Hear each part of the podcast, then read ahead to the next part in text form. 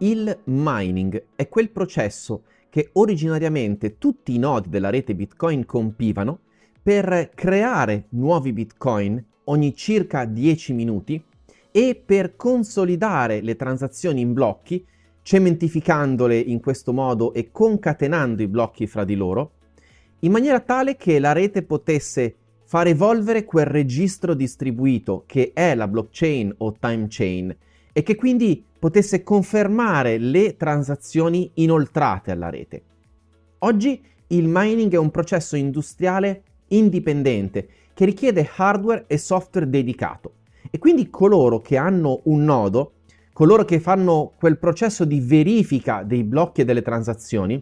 sono attori separati rispetto a coloro, i miner appunto propriamente detti, che hanno un sistema apposito che ha lo scopo di creare nuovi blocchi e quindi creare con ogni blocco una piccola, nuova, specifica quantità di bitcoin che viene assegnato a loro e di cementare i blocchi dando loro un'importanza, svolgendo un lavoro che è quello che costituisce il costo di creazione dei blocchi. Nello specifico, quello che accade attraverso il mining oggi è che attraverso hardware e software specifico e svolgendo un lavoro che consuma energia, i miner vanno a cementare le transazioni in questi blocchi, che poi sono, come dicevamo, concatenati fra di loro. Il lavoro svolto è un lavoro informatico, utilizza processori dedicati che vanno a consumare energia e che quindi creano un costo per la generazione di nuovi bitcoin e di nuovi blocchi. Coloro che si occupano del mining quindi hanno come ricompensa per questo processo di creazione dei blocchi quella piccola quantità di bitcoin che viene creato, viene appunto minato come fosse oro da una cava in ogni singolo nuovo blocco. Tutti i miner competono attraverso una sorta di lotteria,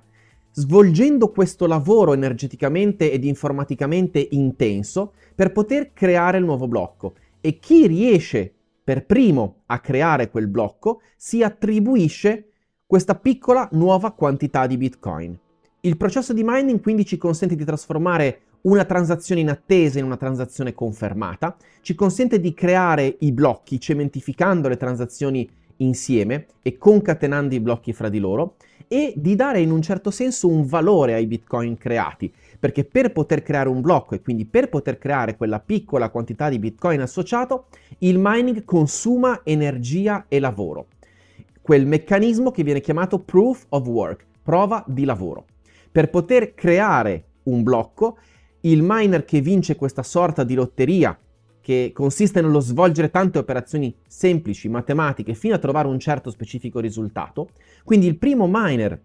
che riesce a vincere questa lotteria vince anche sia questa quantità di bitcoin base che viene generata con ogni blocco, ma anche quelle che sono le fee, cioè i costi che vengono messi sul tavolo da coloro che trasmettono alla rete Bitcoin transazioni perché la loro transazione venga effettivamente minata e confermata, cioè inclusa all'interno di un blocco. Il mining quindi è un processo che dà sostanzialmente valore a una percentuale di Bitcoin creato, cementifica e quindi fa evolvere nel tempo la blockchain o time chain, creando i blocchi e conferma a tutti gli effetti le transazioni. Ora, se in alcuni casi potrebbe sembrare che questo processo che accade sotto il cofano non sia di interesse per coloro che svolgono sostanzialmente eh, da possessori di bitcoin operazioni come trasmettere una transazione alla rete, in realtà il mining ci aiuta a capire perché alcune cose che attraverso il nostro portafoglio e le nostre transazioni accadono proprio perché accadono appunto. Quindi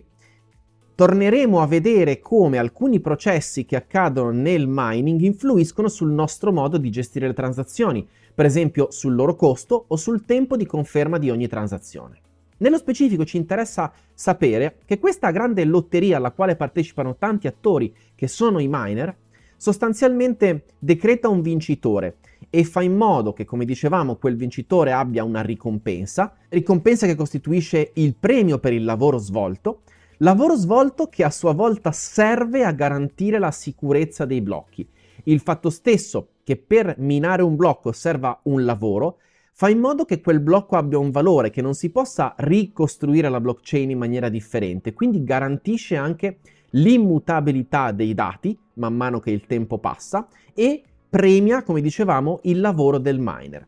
Il fatto che questo lavoro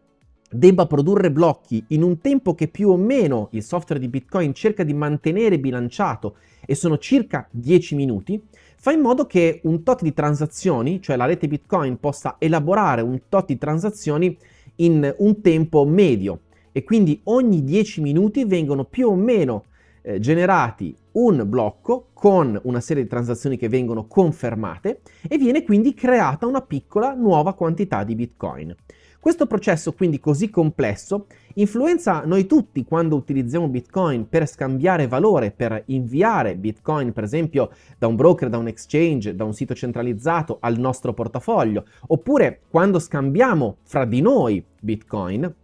proprio perché quel processo dietro le quinte è quello che trasforma una transazione da confermare, una transazione in attesa, in una transazione effettivamente confermata è anche quel processo che crea nuovi bitcoin nel tempo, è anche quel processo che dà sicurezza alla rete e fa in modo che un registro decentralizzato sia comunque sicuro e trovi un consenso fra tutti i nodi e tutti gli attori del mondo bitcoin. E il processo di mining è anche quello che ci consente e che ci richiede di pagare delle fee, cioè di attribuire un costo a ogni transazione cosiddetta on-chain, quindi a ogni transazione che viene effettivamente confermata in un blocco e che quindi fa in modo che per noi utenti ci sia un costo da sostenere quando trasmettiamo una rete una transazione. Ho lavorato più di un mese per registrare oltre 60 video e contenuti specifici per aiutare chiunque, chiunque già detenga Bitcoin sul portafoglio self-custody, ma anche per quelle persone che hanno ancora Bitcoin su exchange e non hanno ancora avuto l'occasione di sperimentare, di capire, di approfondire quanto può essere semplice e lineare se seguiamo le migliori pratiche fare custodia autonoma di Bitcoin. All'interno di questo corso tutta la panoramica su quelle funzionalità di Bitcoin e della blockchain che supportano, che è necessario conoscere per fare una self-custody, per custodire in sicurezza i tuoi Bitcoin per davvero. Una panoramica sugli hardware wallet più conosciuti una strategia per capire come impostare il proprio portafoglio o come migliorare nel tempo la sicurezza della propria detenzione autonoma, ma uno sguardo anche alla privacy, uno sguardo anche alle funzionalità avanzate, a Lightning Network con informazioni pratiche per utilizzarlo e al liquid di Blockstream. È un corso dove ho fatto tutto il possibile per un, utilizzare un linguaggio semplice perché tutte le lezioni completassero un percorso in un certo senso riempissero quegli spazi fra un video e l'altro che ho pubblicato su YouTube che continuerò a pubblicare semplicemente perché è importante avere una informazione, una coerenza, una visione completa e coerente. Lo trovi sul sito corsi.sicurezzabitcoin.com, a disposizione in questo momento ad un prezzo di lancio estremamente basso rispetto a quello che troverai fra pochi giorni.